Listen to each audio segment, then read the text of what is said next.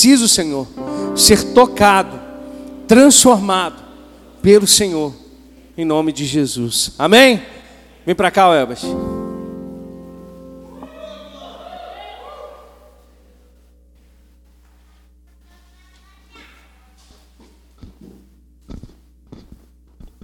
Ei, ei. Graça e paz, irmãos. Vocês estão bem? Tá bom.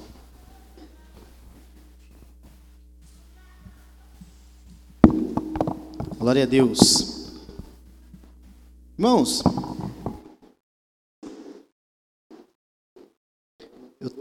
eu estou um pouco, um pouco sumido da igreja, mas graças a Deus tá tudo bem, viu? A gente está passando por um período de ajuste em casa, na família e aí eu estou me adequando, mas estou bem, tá? Semana passada a gente eu estava um pouco resfriado, eu preferi ficar em casa, porque senão vocês nem iam deixar eu passar na porta, né? Amém? Mas Deus tem dado vitória. Irmãos, eu queria que vocês deixassem sua Bíblia aberta hoje na carta de Tiago. Carta de Tiago, nós vamos ler o capítulo de número 1 até o versículo de número 13.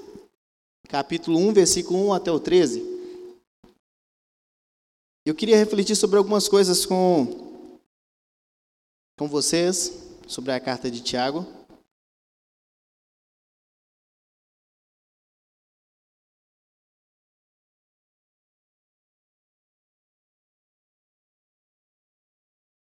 Amém? Quem encontrou diz amém. Diz assim, olha, Tiago, servo de Deus e do Senhor Jesus Cristo, as doze tribos que andam dispersas, saúde. Meus irmãos, Tende grande gozo quando caídes em várias tentações, sabendo que a prova da vossa fé opera a paciência. Tenha, porém, a paciência sua obra perfeita, para que sejais perfeitos e completos sem faltar em coisa alguma. E se algum de vós tem falta de sabedoria, peça a Deus, que a todos dá liberalmente, e não lance em rosto, e se lhe há dada. Peça, porém, com fé, em nada duvidando porque o que duvida é semelhante à onda do mar, que é levado pelo vento e lançada de uma para outra parte. Não pense tal homem que receberá do Senhor alguma coisa. O homem de coração vacilante é inconstante em todos os seus caminhos. Mas glorie-se o irmão abatido na sua exaltação, e o rico em seu abatimento, porque ele passará como a flor da erva. Porque sai o sol com ardor, e a erva seca, e a sua flor cai, e a sua formosura a sua formosa aparência do seu aspecto perece. Assim se murchará também o rico em seus caminhos. Bem-aventurado o homem que suporta a tentação, porque quando for provado, receberá a coroa da vida, a qual o Senhor tem prometido aos que o amam. Ninguém sendo tentado diga, de Deus sou tentado, porque Deus não pode ser tentado pelo mal, e a ninguém tenta. Amém? Irmãos, é até bobeira a gente perguntar, mas quem escreveu essa carta? Você já deve estar se dizendo aí quem escreveu essa carta foi Tiago. A pergunta que nós devemos fazer é qual Tiago escreveu essa carta? E a maior parte, ou tradicionalmente, ela é sempre atribuída ao Tiago, irmão do Senhor Jesus.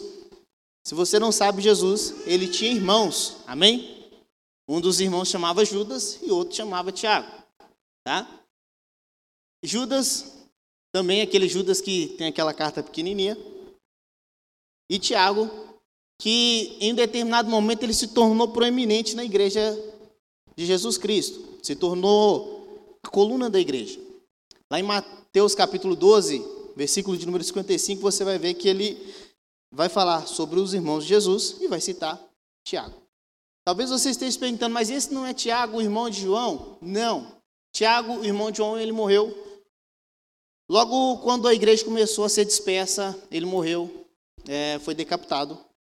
E logo depois disso, começa a se aparecer esse Tiago, irmão do Senhor, a ter uma notoriedade na igreja, a instruir as pessoas a cuidar das pessoas. E a pergunta então que nós precisamos fazer é: por que será que esse Tiago ele escreve essa essa carta, essa orientação aos cristãos, aos irmãos? Irmãos, imagine comigo quando a igreja, ou quando os cristãos eles são batizados, ali no capítulo número 2, você vai ver que o que acontece é que muitas pessoas de fora, elas se convertem. Muitos judeus que vinham de turismo, ou vinham para poder visitar Jerusalém, se converteram. Muitos curiosos também se converteram. E o que acontece com a igreja é que uma hora ela está com 3 mil, outra hora está com 5 mil, outra hora ela está com milhares de pessoas. Só que no capítulo de número 7, nós começamos a ver que a igreja ela começa a passar por perseguições. Capítulo 8, você vai ver Paulo ali na atrás dos cristãos, entrando nas casas, matando pessoas, e ele também se convertendo posteriormente a isso. Mas o que acontece é que os cristãos, então, eles começam a ir por todas as partes, eles começam a se espalhar por todas as partes. Aqueles que estavam em Jerusalém agora, eles tiveram que deixar suas casas e morar, Deus sabe onde. Eles se tornaram dispersos, eles se tornaram estrangeiros. Muitos que estavam fora foram para Jerusalém porque também ouviram falar da tal igreja de Cristo. E também se converteram ali. Muitos anciãos que iam tradicionalmente a Jerusalém também se converteram ali. Então a igreja ela acaba crescendo, se dispersando. Quem está fora, quem tá fora entra, quem está entra sai em Jerusalém. E ela passa então a ter uma responsabilidade também sobre os anciãos, sobre as viúvas, sobre, sobre os órfãos, porque a igreja começa a crescer e começa a se expandir. É por isso que você vai ver aqui Tiago, ele dizendo no versículo de número 1, Tiago, servo de Deus e do Senhor Jesus Cristo, as doze tribos que andam dispersas. Então, como nós vimos, nós sabemos que, primeiramente, quem converteu, na maioria, foram os judeus. Então, por isso que ele direciona essa carta às doze tribos que estão dispersas. Pessoas por todo mundo, por toda parte. Irmãos, imagine comigo a dificuldade que era para poder se alinhar a conversa entre os cristãos. Porque eles passavam pelo, por, pelo Império Romano e a conversa que tinha, como eu já disse aqui, que eles eram uma seita. Inclusive, eles são chamados de seita. Porque imagine, as pessoas eram acostumadas a adorar vários deuses. E aparecem pessoas dizendo que adoram um único Deus. Assim como os judeus, os cristãos também dizem que adoram um único, um único Deus, a Jesus Cristo. Eles eram chamados de rebeldes. Eles eram chamados de canibais, porque uma vez na semana eles se reuniam para poder comer a carne e beber o sangue de alguém. Então, eles têm toda essa, essa perspectiva e fora as perseguições, mortes, que, é, é, é mortes e, e, e roubos que eles passavam o tempo todo. E aquilo que eu falei com que eles, muitos não estavam mais em Jerusalém, não estavam em casa, estavam dispersos. Imagina você ter que sair da sua cidade natal e ir para algum lugar no mundo, sem saber onde que você vai dormir, onde você vai comer, onde você vai beber, onde você vai viver, crendo apenas na bondade, na generosidade de Deus e dos irmãos. É esse, irmãos, o ambiente em que Tiago então escreve essa carta. E olha que interessante que você vai perceber é que Tiago ele poderia de forma a se chamar sua autoridade, ele poderia dizer: irmãos, eu, o meu irmão, Jesus, ele me deixou essa responsabilidade de orientar vocês. Não sei se você já teve, já trabalhou em empresa familiar, você sabe que o termo que a gente ouve o tempo todo é meu pai, minha mãe, meu irmão, meus primos, meu tio, meu avô. Imagina então Tiago ele podendo ter essa possibilidade de se apoderar desse título de dizer Jesus, o meu irmão, me mandou fazer isso. Jesus, o meu irmão, me mandou fazer aquilo. Mas repare que ele não se apodera desse, desse termo. Ele se diz Tiago, servo de Deus e do Senhor Jesus Cristo. Isso é importante, irmãos, porque Tiago sabia que o melhor lugar que ele poderia estar é como servo do Senhor. Não é dizendo para as pessoas que Jesus era seu irmão, era dizendo para as pessoas que Jesus era seu Senhor. Nós precisamos aprender isso, irmãos, porque nós já dizemos aqui algumas vezes, é importante que nós tenhamos essa, essa concepção de que Deus é o nosso Pai, Jesus, nosso irmão, nosso Senhor. Mas só que nós não podemos ficar apegados a isso o resto da vida, dizendo: olha, é, sabe aquele filhinho que fica paizinho, paizinho, paizinho? nós precisamos então chegar numa posição também de dizer: não, Ele é meu Senhor e Ele me mandou fazer isso. Ele é o meu Deus, Ele me mandou fazer aquilo. Ele é o meu Senhor, Ele me mandou ir e me mandou vir. Senão nós ficamos a vida inteira naquela posição de filhos, de protegidos, de, de cuidado, nós nunca nos lançamos aquela que é a vontade de Deus, que é de assumirmos a nossa responsabilidade de sermos servos, de administrar os seus bens aqui na terra. Sermos mordomos do Senhor, sermos escravos do Senhor. Esse é o termo que você vai ver aqui, o servo aqui, Tiago está dizendo que ele era escravo do Senhor. Então ele não se apodera da ideia de ser irmão do Senhor, mas de ser escravo, ser servo do Senhor. Irmãos, é nesse, é nesse ambiente então que Tiago ele era bem conhecido na igreja, tanto que quando Pedro ele, ele é preso, ele vai ser solto, Pedro manda avisar primeiramente a Tiago, avisa para Tiago. Paulo, em outro momento, em Gálatas, capítulo 2, vai dizer que Pedro, Tiago e João, esse Tiago, era as colunas da igreja. Então, esse homem que está falando aqui, esse homem que, que você está lendo aqui, era um homem que tinha essa, essa possibilidade de dizer que ele era um homem influente na igreja, era conhecido na igreja. Então, por isso que, ao escrever as, as pessoas que estão dispersas, as igrejas que estão dispersas, as pessoas iam saber de quem, quem que era esse, esse tal Tiago. E o que eu queria ver com vocês aqui é o seguinte, versículo de número 2. Meus irmãos, tende grande gozo quando caídes em várias tentações. Talvez a sua Bíblia está escrito, tende grande alegria quando passares por várias provas. Tende grande alegria quando enfrentares várias tentações, provas, entenda aí como provação. Então, o que Tiago está dizendo é, meus irmãos, tenham grande alegria quando vocês passarem e enfrentarem grandes tribulações na vida de vocês, provas. A pergunta que, que surgimos entre a igreja era, tá, como que eu posso ter alegria se eu estou fora da minha casa, se eu não tenho mais o meu trabalho, se eu não estou mais próximo da minha família? Como que eu posso ter alegria em meio a a esse ambiente turbulento que é a igreja do Senhor. E o que Tiago faz aqui, irmãos, é ministrar para essas pessoas que estavam tendo essa dificuldade de entender o propósito da dificuldade, da provação na vida do cristão.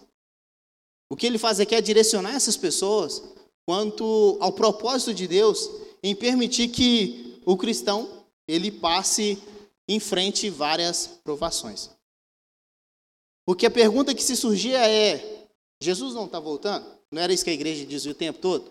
E muitas pessoas, irmãos, largaram suas casas, venderam seus bens para poder viver para o Senhor, porque Jesus estava voltando.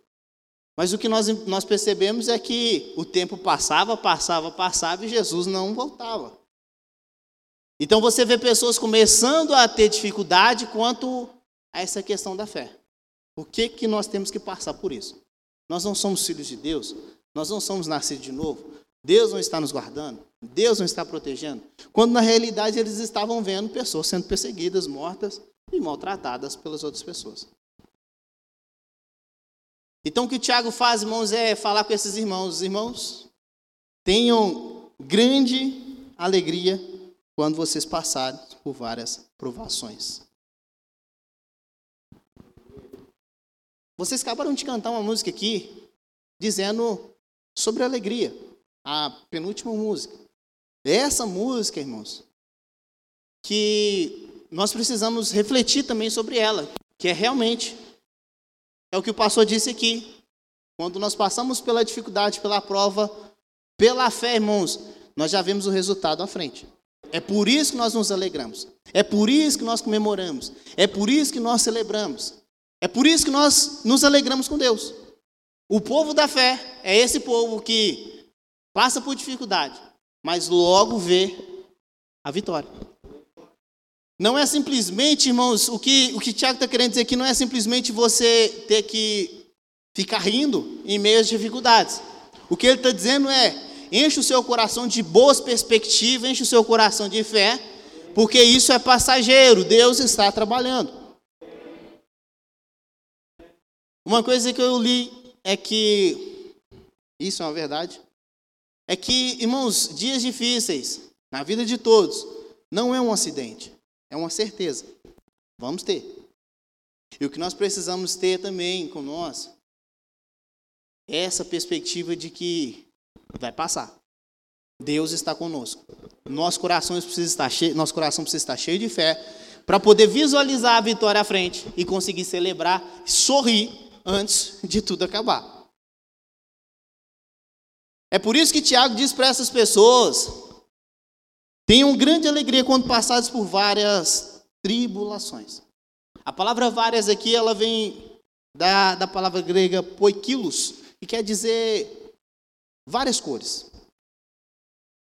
Então imagine você, Tiago, dizendo: olha, tenha grande alegria quando você passares por várias cores de provação.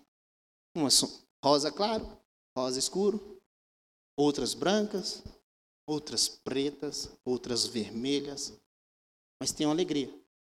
Porque todos nós sabemos, irmãos, que há momentos na nossa vida que nós passamos por dificuldades pequenas, tranquilas, de se suportar. Mas tem momentos na nossa vida que nós passamos por dificuldades grandes, que nós não sabemos como vamos resolver. Mas o que Tiago está chamando essas pessoas a poder olhar é, gente, que está acontecendo é Deus, Ele está trabalhando no caráter de vocês. Fiquem firmes, porque vai passar. Tenham então alegria quando vocês passarem por várias tribulações, várias dificuldades, várias tentações. É meio estranho, irmãos, nós, nós lermos isso. E uma coisa é bom você saber que para ler Tiago você não precisa ter necessariamente um contexto teológico, você pode ler, porque Tiago ele, ele não tem uma orientação doutrinária para poder passar para a igreja. Não é aquela coisa, fala assim, o homem deve se comportar assim, a mulher se comportar assim. Ele, na verdade, ele ele envia uma orientação geral à igreja. Tanto que ele é considerado como provérbios do Novo Testamento. E você vai ver que ele vai falar a respeito da vida, ele vai dizer que a vida é como a flor, que logo vai se secar. A língua é como um, um pequeno fogo destruidor. Que... Então ele é como essa palavra de provérbios. Mas só que o que você vai ver é que ele está dizendo então para essas pessoas, gente, vocês estão tendo dificuldade para poder viver em meio a essas dificuldades da vida? Tenham alegria quando vocês passarem por isso. Irmãos, essa palavra é tão atual para nós, porque todos nós estamos sujeitos a passar por isso. Como eu disse, não é um acidente, é uma certeza. E o que nós precisamos entender é que nós precisamos nos alegrar em meio às nossas dificuldades. Nós precisamos conseguir visualizar a vitória de Deus, a coroa, como está escrito no versículo de número 12, 13, a coroa que está preparada para aqueles que o amam. Você consegue visualizar isso? Se você conseguir, você vai conseguir se alegrar. Você consegue visualizar que quando você está passando por dificuldades, seja ela de qualquer aspecto, você está sendo, Deus está trabalhando no seu caráter, Deus está trabalhando no meu caráter, Deus está nos permitindo crescer. Porque o que essas pessoas estavam enfrentando, irmãos, era uma dificuldade, você vai ver logo, era uma dificuldade de crescimento. Eles precisavam atingir uma maturidade espiritual. Porque essa é a vontade de Deus, é que nós cresçamos e atinjamos uma boa estatura. E o que essas pessoas ao qual Tiago se refere aqui, ele, você vai perceber que elas, elas tinham dificuldade simplesmente de entender que a prova da fé delas ia produzir a paciência. Por isso que ele vai dizer no versículo de número 3, que a prova da vossa fé produz a paciência. Imagine pessoas passando pela primeira dificuldade, já querendo desistir, reclamando, murmurando, des... chutando balde. Eram essas pessoas. E Tiago, então, ele fala: gente, presta atenção. Quando vocês passarem, quando a fé de vocês forem provadas, segura um pouco e vocês vão ganhar uma coisa chamada paciência. E se vocês persistirem mais um pouco, vocês vão ganhar uma coisa chamada perseverança. E se vocês permanecerem na perseverança, olha no versículo 4: tenha, porém, paciência a sua obra perfeita, para que sejais perfeitos e completos, sem faltar coisa alguma. Ou seja, vocês vão passar pela, pela aprovação da vossa fé, para que vocês cresçam e não falte coisa alguma, ou seja, vocês se tornem na estatura de um varão perfeito. É que é a vontade de Deus. Então, se você hoje está passando por alguma dificuldade na sua vida, seja ela qual for, eu peço que você olhe com um pouco mais de fé para ela. Eu peço que você olhe com um pouco mais de ousadia sobre ela, dizendo: Olha, Deus está lapidando meu caráter. Deus está me permitindo crescer mais um pouco. E se eu permanecer mais um pouco, eu vou ter alguma coisa, uma coisa chamada que é perseverança. E a perseverança ela vai me ajudar a eu me tornar mais completo. Porque Jesus disse, irmãos, que sobre nós não falta nada. Ou seja, completo, nós já somos. A vontade de Deus, então, é que nós sejamos mais completos. Que nós possamos, então, vencer essas dificuldades e amadureçamos. Essa era a dificuldade que esses irmãos tinham. Qualquer pessoa que reage às provações como derrotado, irmãos, já está derrotado. Qualquer pessoa que reage às provações como derrotado, já está derrotado. O cristão, irmãos, precisa olhar então para as dificuldades da vida como uma oportunidade de crescimento. Olha no versículo de número 12, vai dizer: Bem-aventurado o homem que suporta a tentação, porque quando for provado, receberá a coroa da vida, a qual o Senhor tem prometido aos que o amam. Então, feliz é o homem que suporta a tentação, a provação, a dificuldade. Porque quando for provado, vai receber a coroa da vida, a qual Deus tem preparado àqueles que o amam. Então, irmãos, não é momento de nós pararmos, não é momento de nós distanciarmos, é momento de nós permanecermos na palavra do nosso Senhor. É momento de nós ficarmos juntos, firmes com o Senhor. Talvez, irmãos, é alguém que foi embora, talvez é alguém que está longe, talvez é alguém que você não, não, cons não consegue convencer, trazer para perto, talvez alguma coisa. Mas Deus está dizendo para nós hoje, para nós permanecermos pacientes, olhando para o resultado final, olhando para a coroa que Ele tem preparado para aqueles que o amam, olhando para com perspectiva para essas dificuldades como uma oportunidade de crescimento para a nossa vida. Se você chutar o balde, irmãos, você vai ser considerado impaciente. Mas a Bíblia diz lá em Salmo 40: Esperei com paciência no Senhor, ele se inclinou para mim e ouviu o meu clamor.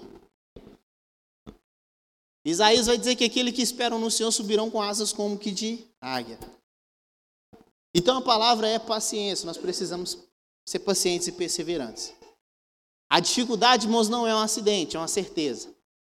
Quando ela vier, lembra-se disso. Deus ele está nos dando a oportunidade de, nos, de nós nos amadurecermos, de nós crescermos, melhorarmos, de nós prosseguir. Vamos lá no versículo de número 5. Olha o que diz. E se algum de vós tem falta de sabedoria, peça a Deus que a todos dá liberalmente, e não lance em rosto, e se lhe há dado. Irmãos, Quantos aqui sabem que a, a impaciência, a murmuração é falta de sabedoria? Quantos aqui sabem disso? Só um? Amém. A impaciência, irmãos, e a murmuração, ela é falta de sabedoria. Porque quando você vai passando por momentos difíceis e você tem sabedoria, você fala, olha, eu preciso me calar ou falar na hora certa. Eu preciso segurar mais um pouco. A sabedoria, irmãos, é diferente de conhecimento. A sabedoria é saber aplicar todo o conhecimento que você tem da forma correta. Então, há pessoas que têm muito conhecimento, mas falta sabedoria. Há momentos na nossa vida que nós temos conhecimento, mas nos falta sabedoria. E uma das grandes dificuldades dessa, dessas pessoas que, que Tiago aqui vai, vai, vai falar é, é a língua. Tanto que ele dedica quase um capítulo aí falando só sobre a língua. Nós também passamos por, por esse mesmo aspecto. A pessoa, quando ela é sábia, irmãos, ela refreia a língua, ela segura. Ela sabe a hora certa de falar. E o que você está vendo aqui são pessoas que têm falta de sabedoria, porque elas não suportam um pouco das, das dificuldades da vida. E o que o Tiago vai dizer é que para poder vencer as dificuldades da vida, nós precisamos de sabedoria. Se tem falta de sabedoria, peça a Deus, que Ele dá liberalmente. Repara então que Tiago ele vai, vai dizer algo, irmãos, interessante. Ele está dizendo para esses cristãos: gente, se relacione com Deus, se comunique com Ele, pede vocês, conversa com Ele. Está faltando sabedoria? Pede a Deus. Ora, fala com Ele. Porque talvez essas pessoas estavam acostumadas, irmãos, a ouvirem sobre Deus. E o que o Tiago está falando, gente, está faltando sabedoria? Se relaciona com Ele. Pede sabedoria que Ele dá. Sem, sem faltar. Alguém aqui já pediu sabedoria para Deus alguma vez? Amém. Eu tenho certeza que Deus ele te deu um bocado de problema para resolver. Porque essa é a matemática de Deus, irmãos. Se você está achando que você vai pedir Deus sabedoria hoje, que seja ela com fé ou sem fé, que aqui nós vamos falar daqui a pouco. Se você está achando que Deus ele vai te dar, a sabedoria vai descer do alto, vai cair sobre você, de forma reveladora, você está enganado. Na maioria das vezes, o que Deus vai fazer, irmãos, é te dar sabedoria, mas Ele vai te deixar um pouco calejado. Você vai pedir para Deus paciência. E Ele vai te colocar alguém futucando o tempo todo para você ver se você ganha paciência. Você está entendendo? Alguém te fazendo raiva. Não faz sentido você pedir Deus paciência e sua paciência não for testada. Não faz sentido você pedir Deus sabedoria e esperar que Deus te dê sabedoria e você simplesmente sair daqui blindado na sabedoria. Deus ele vai colocar situações na sua vida para você adquirir sabedoria. E quanto mais você pedir, mais ele vai te dar. Por exemplo, irmãos, eu já falei aqui uma vez, certa vez eu várias, né, no início eu orava pedindo Deus oportunidades, oportunidades para poder pregar. E uma vez eu passei, fui passar na trilha no meio do mato de noite no escuro. E para minha sorte tinha um homem chorando lá, lamentando da vida, sozinho no meio do mato. E eu podia falar, Deus, mas por que, que não, não encontrei com ele na rua? Por que, que eu não encontrei com ele em outro lugar? Por que, que ele não foi para a igreja? Mas não, porque Deus, porque eu pedi para Deus oportunidade de sabedoria. E Deus me deu essa oportunidade. Sentei no meio do mato com ele e fui conversar com ele. É aquela opção, irmãos, em que eu tive várias vezes de estar lendo e alguém sentado do meu lado e pedir uma palavra. Ou alguém perguntar se eu era cristão, evangélico, se eu podia orar por ela, no meio da rua. Eram as oportunidades que eu estava pedindo para Deus. Então, se você quer crescer, irmão, se você quiser se tornar um cristão maduro, entenda que Deus ele vai te lapidar, Deus ele vai te dar oportunidades através de dificuldades também. Não é só através de dificuldades, mas através de dificuldades. E a oportunidade que Tiago está falando para esses irmãos é, gente, se vocês têm falta de sabedoria, peça a Deus. Porque quando você pede para Deus, é uma oportunidade de você conhecer o caráter de Deus. As pessoas iriam descobrir que Deus ele dá e dá com fartura, dá com abundância. Ele dá muita sabedoria. Mas precisa pedir, você precisa conhecer. Não pense você que você vai conhecer a Deus se você não trocar Figurinha, você não pedir, você não orar, você não pedir oportunidade. É mais ou menos Pedro quando ele fala: olha, nos dê mais ousadia para poder continuar pregando a tua palavra. Ele não pede para Deus para poder tirar as dificuldades da, da frente dele. Ele pede, olha, me dá mais ousadia que nós vamos arrebentar. E Deus vai dando mais oportunidades. O que Tiago aqui então fala com as pessoas é, gente, Conheça o caráter de Deus. Se vocês pedirem para Ele sabedoria, Ele vai dar para vocês liberalmente. Não vai virar o rosto contra vocês. E a sabedoria vai ser dada.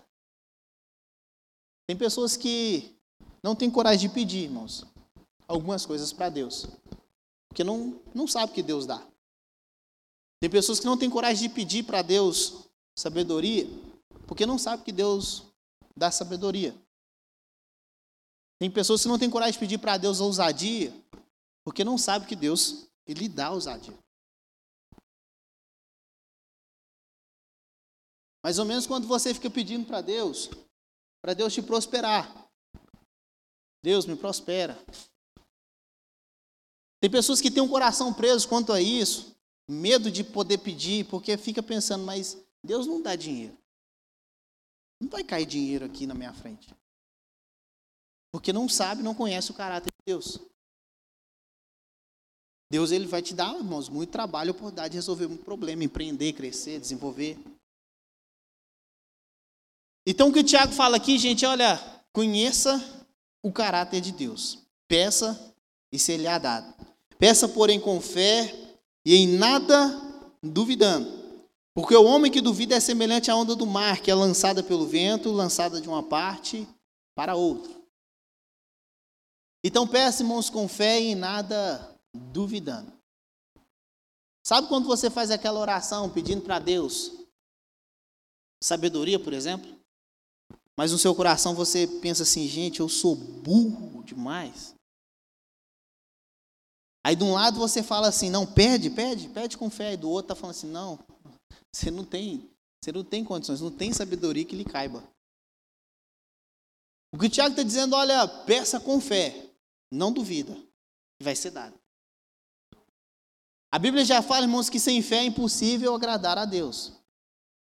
Então, se você vai pedir para Deus alguma coisa, que seja ela sabedoria, peça com fé. Não duvida no seu coração. Não olhe para a sua capacidade, olha para o poder de Deus. Não olha para o momento ali da dificuldade. Olha para a coroa que está preparado para aqueles que o amam.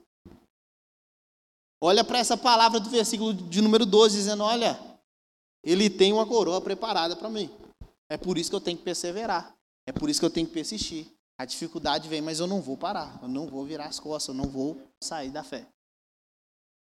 É por isso que você precisa pedir, então, crendo que você vai receber. Não pense tal homem, ou seja, aquele que pede de forma, forma dúbia, duvidosa, não pense tal homem que receberá do Senhor alguma coisa. O homem de coração vacilante é inconstante em todos os seus caminhos. E outra questão que você vai ver aqui na igreja, ou na, na, nas igrejas, nas pessoas, é os ricos e os pobres. Chegava-se um rico na igreja, você vai ver no, nos capítulos seguintes. Os, os ricos eram tratados como com toda honraria. Se tivesse cadeira aqui na frente, nós pedíamos para eles sentarem aqui. Os anéis mais bonitos que o outro. Os pobres eram pedidos para poder ou sentar no chão, ou sentar mais no fundo. Estava assentado à frente, os pobres tinham que sair para poder dar lugar para os ricos. Um dos problemas que acontecia era essa questão do, do rico se sobrepor ao pobre. E o que o Tiago vai dizer, gente, versículo de número 9. Mas glorie-se o irmão abatido na sua exaltação. Você vai ver na sua tradução ou alguma outra tradução aí. Glorie-se o irmão pobre na sua riqueza ou na sua dignidade. Está escrito aí, na sua dignidade. Ou seja, o pobre não tinha que ficar se destruindo porque era pobre. Porque não, talvez não tivesse casa para morar, tivesse longe de Jerusalém, tivesse longe da sua casa, da sua família. O pobre não precisava ficar se acabando porque ele era pobre. Tinha que ficar dependente de doações. Mas o rico também ele não tinha que ficar se gloriando porque era rico. Ao contrário, ele tinha que ver a sua insignificância. Ele tinha que ver que a riqueza dele não era nada.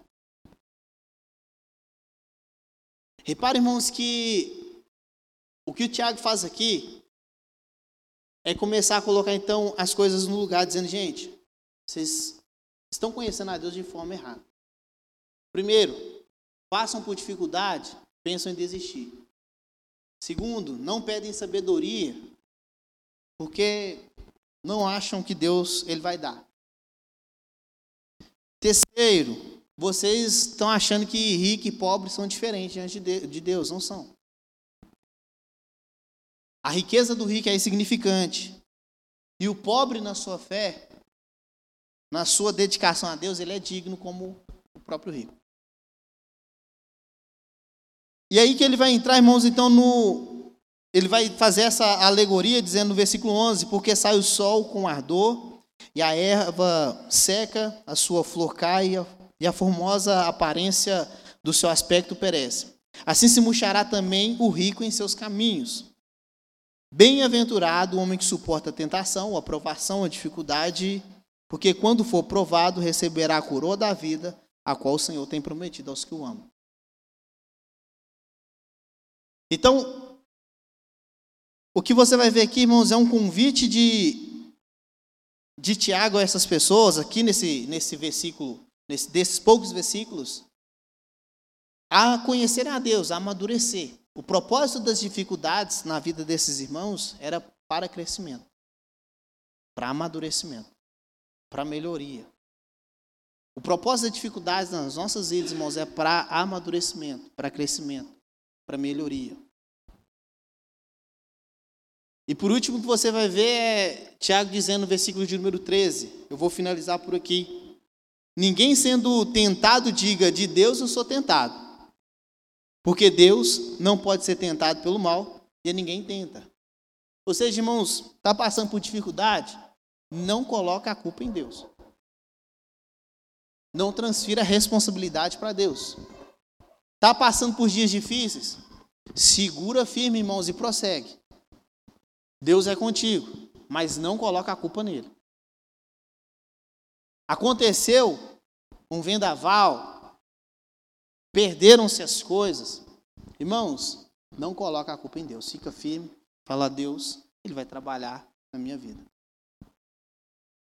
Porque, irmãos, o que você vê são pessoas com toda essa dificuldade, ou com essas dificuldades, pensando que essas coisas que acontecem, as dificuldades da vida, é Deus que está causando. É Deus que é Deus que me fez perder o emprego. É Deus que. As histórias que você já ouviu aí. Que Deus pratica o mal. Mas não, irmãos, Deus, ele não faz o mal. O que eu posso dizer para você é que Deus, ele é conosco. Em qualquer momento. Depois eu quero convidar você, com mais calma, mais tempo. Você lê o capítulo 1, capítulo 2. Você vai ver que Tiago, ele vai ele vai orientar esses irmãos quanto à acepção de pessoas, quanto à fé e às obras, quanto à língua, quanto à oração. Mas uma coisa que ele queria deixar claro nesse primeiro momento, nesse primeiro assunto é, gente, a dificuldade é para o nosso bem, é para o nosso crescimento. E se eu posso deixar uma mensagem para você hoje, para o seu coração, é: se você não está passando por alguma dificuldade hoje, quando você passar, fica firme não solta. Se você está passando, irmãos, a mensagem também é a mesma. Fica firme. Segura firme. Jesus é contigo. Então, se alegre, irmãos, vendo à frente o que Deus tem preparado para aqueles que o amam. Vendo a coroa que Deus tem preparado para você. Vendo a oportunidade que Deus tem preparado para você. Não olha para o momento, irmãos. Cristão não olha para o momento, cristão ele olha pela fé, ele olha à frente. Então olha além do vendaval. Eu queria orar com você, queria que você se colocasse de pé.